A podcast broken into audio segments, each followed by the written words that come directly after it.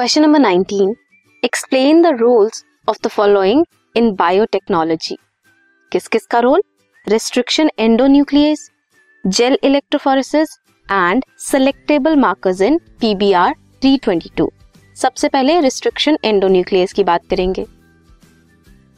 Endo means कहीं centre में। मान लो, अगर ये न्यूक्लियोटाइड है ये अगर इस पोजीशन पे कहीं पे होगा तो इसे हम कहेंगे एक्सो बाहर वाली position is exo and center में कहीं पे भी इज़ एंडो न्यूक्लियस क्या करेगा? एज है.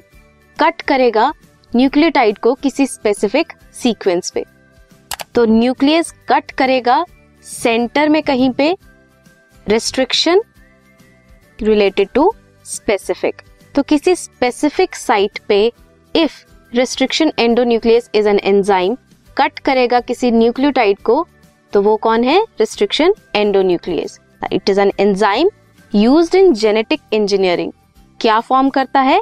Recombinant molecules of DNA cut करता है स्पेसिफिक पोजीशन पे रिस्ट्रिक्टेड पोजीशन पे विद इन डीएनए फाइंड करता है स्पेसिफिक रिकॉग्निशन सीक्वेंस वही रिस्ट्रिक्टेड सीक्वेंस एंड कट करता है डीएनए को एट स्पेसिफिक न्यूक्लियोटाइड सीक्वेंस ना कमिंग टू जेल इलेक्ट्रोफोरेसिस जब रिस्ट्रिक्शन एंडोन्यूक्लियस डीएनए को कट करेगा किसी स्पेसिफिक साइट पे तो क्या बनेगा?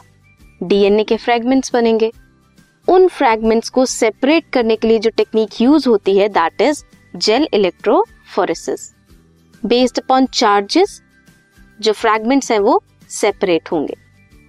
ना coming to selectable markers in pBR 322 selectable markers क्या हैं?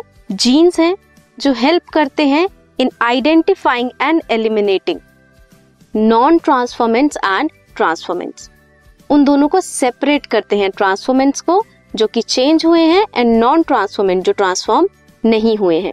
उन दोनों को सेपरेट करने के लिए सेलेक्टेबल मार्कर्स यूज़ होते हैं। ये सिलेक्टिवली परमिट करते हैं ग्रोथ ऑफ़ ट्रांसफॉर्मेंट्स इसलिए इन्हें सिलेक्टेबल मार्कर्स कहते हैं। This was question number 19